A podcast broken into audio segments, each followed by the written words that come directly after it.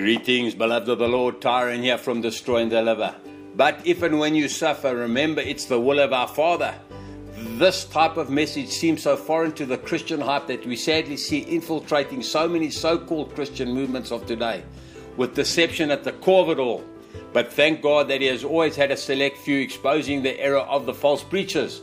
We must not shun them like so many are. Their job is hard enough and they need our support. But if, when you do good and suffer for it, you endure, this is a gracious thing in the sight of God. For to this you have been called. See 1 Peter chapter 2.